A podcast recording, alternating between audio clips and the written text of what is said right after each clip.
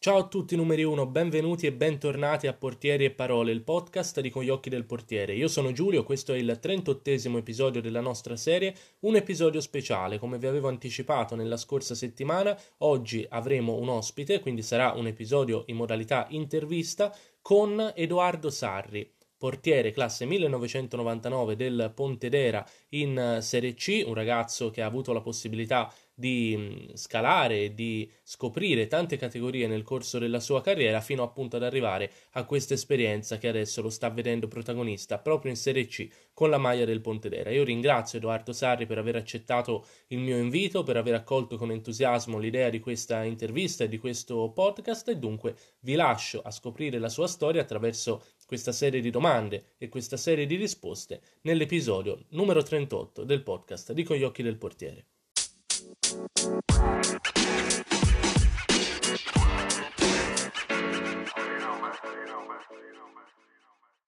E allora iniziamo il nostro episodio speciale, iniziamo la nostra intervista dando il benvenuto intanto a Edoardo Sarri, grazie per essere qui con noi, per aver accettato il nostro invito. Ti ho presentato, Edoardo, nell'introduzione di questo episodio, ho detto che tu ora giochi in Serie C con il Pontedera, ma voglio lasciare a te il compito di raccontarci un po' quali sono state le varie tappe della tua carriera, appunto dagli inizi, da quando eri piccolo, da quando hai cominciato, fino alla tua esperienza attuale in Serie C.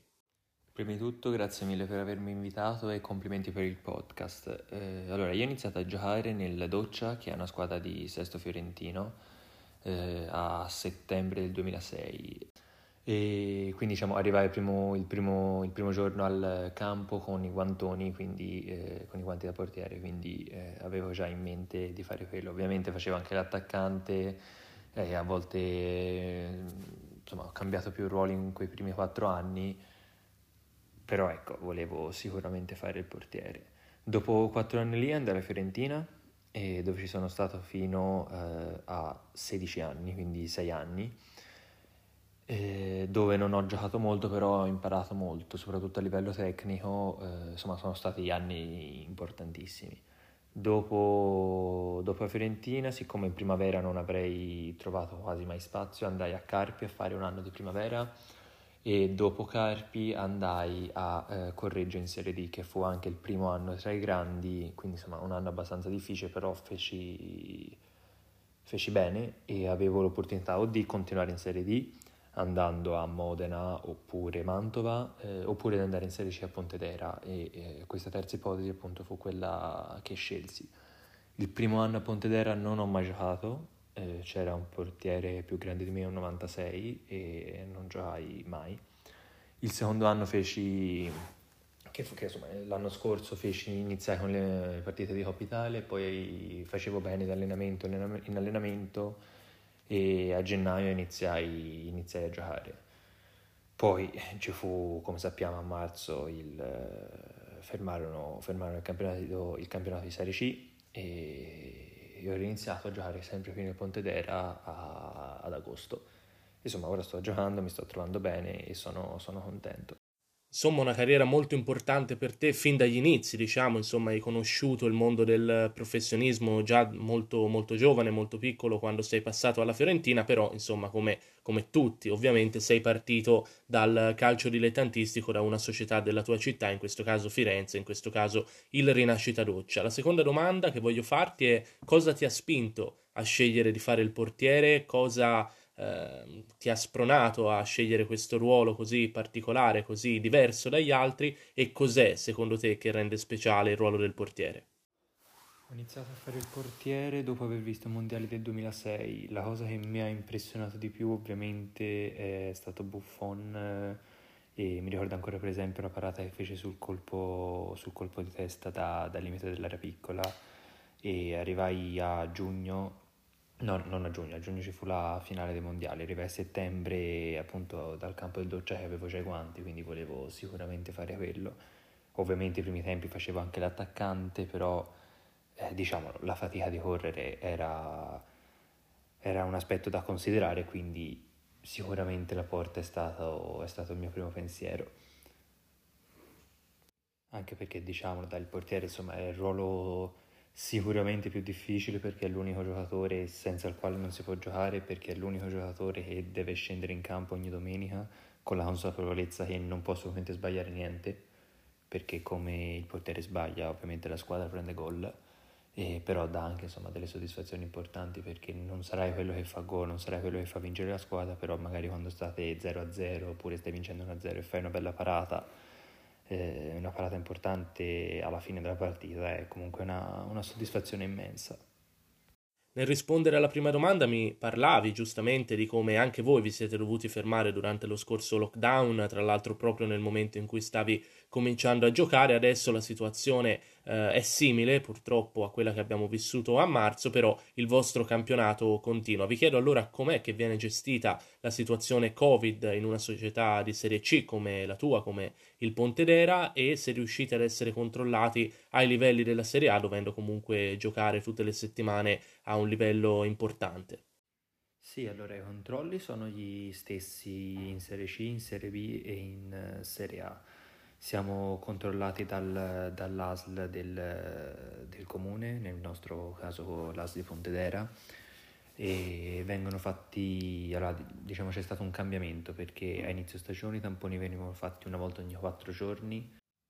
ora invece sono fatti solamente 48 ore prima della gara. Quello che succede se un componente di questo gruppo squadra risulta positivo è che eh, ovviamente eh, il ragazzo oppure il membro dello staff positivo viene subito isolato e il resto del gruppo squadra viene eh, messo in una struttura che è stata precedentemente concordata e eh, ci resta per 10 giorni. Se all'interno di questi 10 giorni, eh, se durante questi 10 giorni eh, un altro eh, un altro ragazzo oppure un altro membro dello staff risulta eh, positivo, i 10 giorni ripartono. Quindi diciamo sono 10 giorni eh, nei quali ogni due giorni facciamo, facciamo un tampone e deve risultare eh, che tutti siamo negativi. Un altro aspetto da considerare è quello delle trasferte, perché se per esempio andiamo al nord, non tutti gli hotel eh, al nord, ma come se andiamo in una qualunque altra trasferta non possiamo andare in tutti gli hotel, ma dobbiamo trovare un hotel dove eh, probabilmente siamo solo noi, per, esem- per, esempio ora siamo a Ritiro e siamo a Novara, eh, abbiamo l'hotel La Bussola che è tutto, che è tutto, tutto per noi. Per quanto riguarda invece una giornata d'allenamento normale, noi dobbiamo arrivare ovviamente al campo con la mascherina, nello spogliatoio dobbiamo stare con la mascherina, quando andiamo in palestra a fare dei esercizi ce la possiamo levare, così come quando siamo in campo.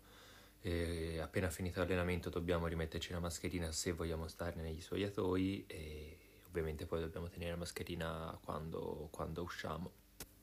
E insomma, una situazione certamente non facile, penso sia stato anche molto interessante far sapere a chi non vive certi ambienti cosa significhi giocare ad alti livelli in un momento come questo, insomma i controlli sono tanti, sono scrupolosi come giusto che sia, però non deve essere facile sottoporsi a tutte queste procedure che magari rischiano anche un po' di, di deconcentrare poi da quello che è il fattore fondamentale del, del nostro sport, cioè il campo. Voglio però uscire dall'argomento Covid, preferisco parlare di campo, preferisco parlare di calcio e parlare anche un po' di tecnica. In un momento storico in cui la tecnica nel portiere rischia un po' anche di essere eh, messa in disparte a favore di altri fondamentali, lo vediamo anche a livelli altissimi con portieri importanti che magari peccano nella tecnica di base a favore dell'efficacia, dell'essenzialità, ti chiedo quanto è importante secondo te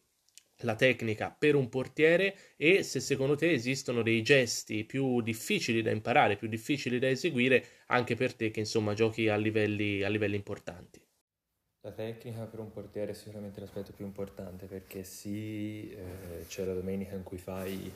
eh, la, la, famosa parata di distinto, parata di riflesso, però se non hai, se non hai una buona tecnica di base alla lunga diventa, diventa difficile poter fare bene di domenica in domenica. Per quanto riguarda un gesto, un gesto più difficile da eseguire, no, diciamo tutti i gesti sono abbastanza, sono diciamo relativamente facili,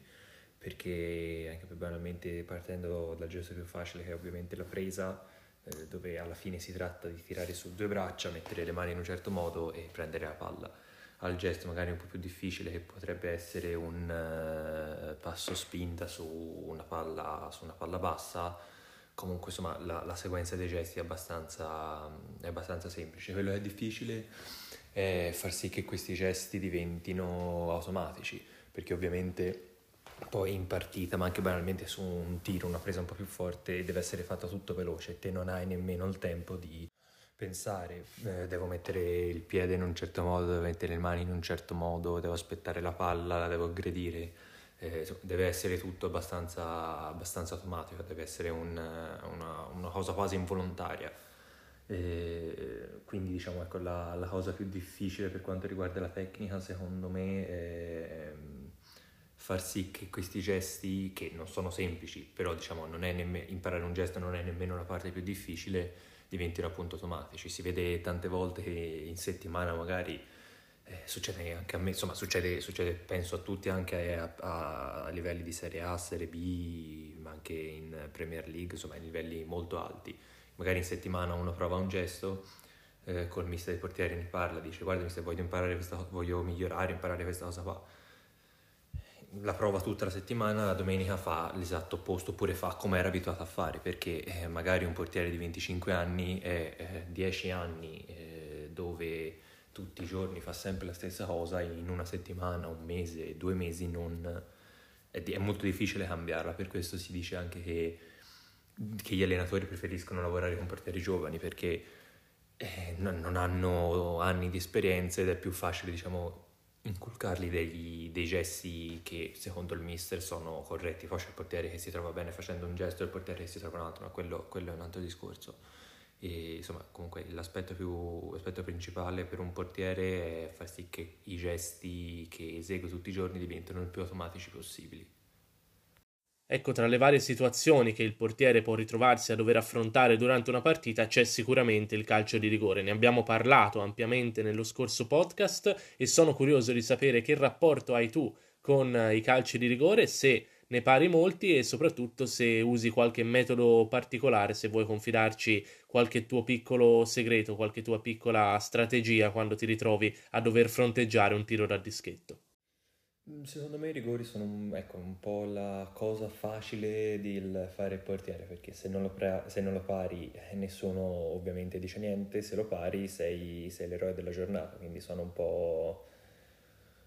l'aspetto dove il portiere non ha sicuramente niente da perdere. Eh, per quanto riguarda una tecnica precisa, no. Eh, di solito noi in settimana al venerdì oppure al sabato, quindi o due giorni prima della partita o il giorno prima,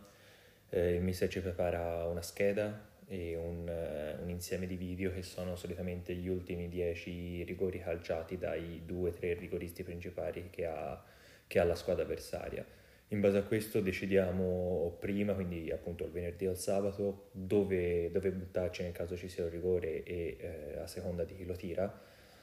E quindi diciamo, una volta che abbiamo deciso e abbiamo preso una decisione, siamo sicuri che quella decisione è la migliore, ovviamente secondo noi, eh, la domenica facciamo quello. Eh, quindi insomma non ci sono cose inaspettate o tecniche strane da mettere, da mettere a punto, è una cosa soprattutto studiata, studiata preventivamente. Per quanto riguarda invece, ovviamente diciamo però il portiere è, è, è, quello che scende in campo non è il mister, non, non, sono i video, ma è il portiere, quindi se al momento il portiere si sente eh, diciamo, sente che la palla andrà da un'altra parte, eh, ovviamente può scegliere di, di, cambiare idea. Diciamo, a me solitamente non capita, vado sempre dove, dove, dove decidiamo, o il venerdì o il sabato, e se devo scegliere comunque diciamo, la parte che preferisco, almeno che secondo me statisticamente è quella dove gli attaccanti tirano più spesso i rigori è sull'incrocio, soprattutto se il risultato siamo sullo 0-0, 1-0, 1-1 se il risultato quindi è un risultato ancora in bilico. Di solito, diciamo, la maggior parte delle volte tendono a incrociare, comunque ecco, eh, guardiamo in settimana dei, video, dei video e decidiamo, e decidiamo sempre prima della partita. Hai citato il tuo preparatore dei portieri a proposito del lavoro scrupoloso e meticoloso che fate per prepararvi ad eventuali calci di rigore. Io rendo la domanda un po' più ampia e ti chiedo che rapporto hai con il tuo preparatore dei portieri, quanto è importante secondo te avere un preparatore di qualità e com'è il suo metodo di allenamento, cosa fate durante la settimana tipo, quali sono i vari esercizi e i vari frangenti su cui si concentra maggiormente quando lavora con te e con i tuoi colleghi.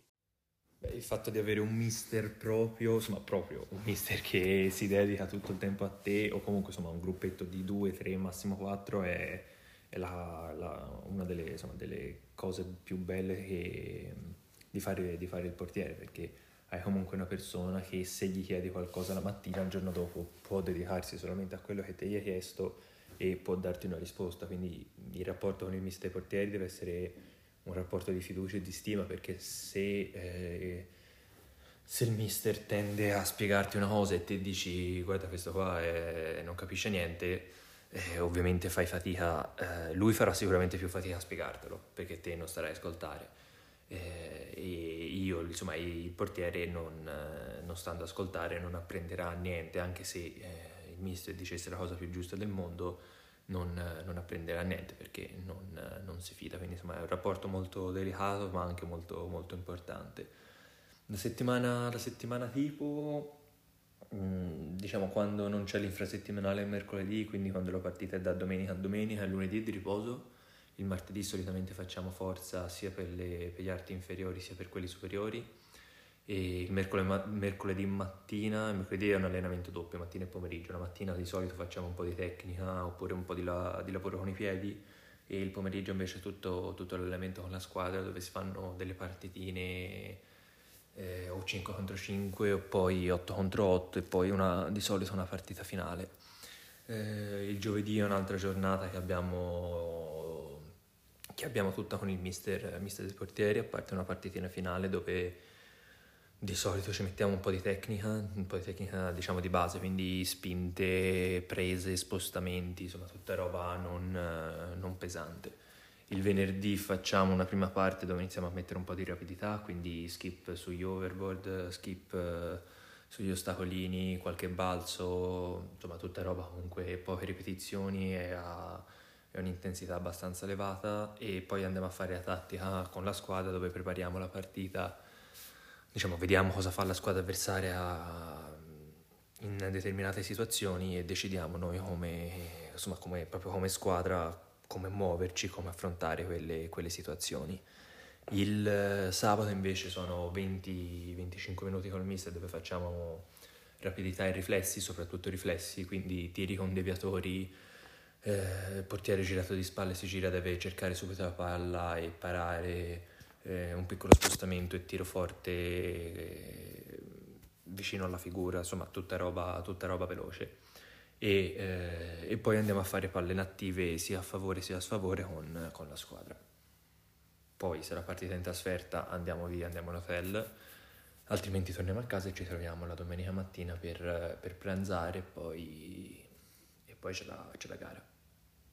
Voglio tornare un po' indietro, agli inizi della tua vita calcistica e chiederti quando è che veramente hai avuto la percezione per la prima volta che quello che era iniziato ovviamente come un divertimento, come uno svago, potesse diventare invece la tua vita, potesse diventare il tuo lavoro, se ti saresti mai aspettato di poter arrivare a questi livelli e poi una domanda invece per il futuro. Quali sono i tuoi sogni, quali sono i tuoi obiettivi per la tua carriera da calciatore e da portiere? Come ho già detto in una delle prime domande, il, uno parte all'inizio eh, senza ovviamente pensare a dire eh, farò del... Cioè, sì, tutti abbiamo diciamo, la, l'idea, oddio farò il calciatore, è bellissimo, però diciamo, quando uno va al, al, campino per la prima volta dice voglio divertirmi, o almeno non pensa nemmeno a niente, va lì, si diverte e torna a casa. Eh, uno inizia a pensare magari eh, sì, questa, questa, vita, insomma, questo la, lavoro, chiamiamolo lavoro, eh, mi, può, mi, può, piacere eh, quando, quando, c'è dentro, perché anche quando ero alla Fiorentina, andavo al campo, cercavo di divertirmi, di stare con, con i miei compagni e, e, poi insomma tornare a casa. quando, ecco, mm, quando uno però inizia, uno inizia a pensare più ai sacrifici, cioè più, no, è ovviamente sempre un divertimento perché se perdi l'aspetto del divertimento è, è inutile continuare, perché andare al campo ti pesa, vedere sempre tutti i giorni le stesse persone ti pesa e quindi non ha, non ha senso andare avanti, però ecco uno inizia a pensare che eh, ci può tirare fuori un, un, un lavoro quando inizia magari o a essere proprio pagato oppure a, a spostarsi di casa. Io iniziai insomma, a sentire anche un po' di, di responsabilità quando andai, a Carpi il, primo anno, perché il primo anno sei che sei fuori da casa, che non hai i tuoi, non vedi i soliti amici tutti i giorni, eh, incontri persone nuove, ti devi relazionare con eh, magari più, più adulti. Il primo anno che andai in Serie D, eh, mi ricordo l'inizio non fu facile proprio perché passi da avere tutti i compagni di squadra che hanno la tua età o al massimo un anno più grandi, un anno più piccoli, insomma comunque sei, sei tutti, sei tra ragazzi ad, avere, ad essere uno dei pochi giovani. Perché mi ricordo quando ero in Serie D eravamo una decina, 8, 10-8 giovani e il resto 12-14 avevano dai 25 ai 32 anni, 33 anni, quindi insomma inizia a essere una cosa un po' più, un po più seria. E per quanto riguarda i sogni per il futuro, io cerco di, eh, di impegnarmi sempre, tutti i giorni, in modo, in modo continuo eh, e poi vediamo, vediamo, quello che succede. Ovviamente eh, la volontà e l'impegno è quello di arrivare più su, però eh, insomma non sempre è solamente merito tuo, ma c'entra anche molto la fortuna. Ovviamente quando hai fortuna ti devi far trovare pronto però vediamo, dai, vediamo, vediamo che succede prossimamente. E io ti auguro veramente tutto il meglio, che tu possa raggiungere i tuoi obiettivi, esaudire i tuoi sogni, insomma, che tu possa arrivare a livelli anche più alti, che tutti i sacrifici che hai fatto in questi anni possano davvero essere ripagati in futuro. Ti faccio l'ultima domanda, passando a parlare un po' di livelli veramente molto alti. Ti chiedo innanzitutto chi è il tuo idolo in assoluto, anche se ho il vago sospetto di sapere già la risposta, e poi ti chiedo chi sono invece secondo te i migliori portieri del mondo in questo momento, sia a livello appunto mondiale, sia magari chi è secondo te il miglior portiere del campionato italiano. Come dicevo, ho iniziato a giocare a calcio dopo i mondiali del 2006 perché mi impressionò tantissimo Buffon, quindi come penso tutti i portieri in Italia dico Buffon. Per quanto riguarda invece i portieri più forti al momento, direi o Ederson del Manchester City, perché mi piace un sacco la tranquillità che ha nel giocare con i piedi, sia nel gioco corto che nel gioco lungo e, e poi è forte. E in Italia invece direi, direi, che il portiere che sta facendo meglio è Andanovic, il, il portiere dell'Inter senza, senza dubbio.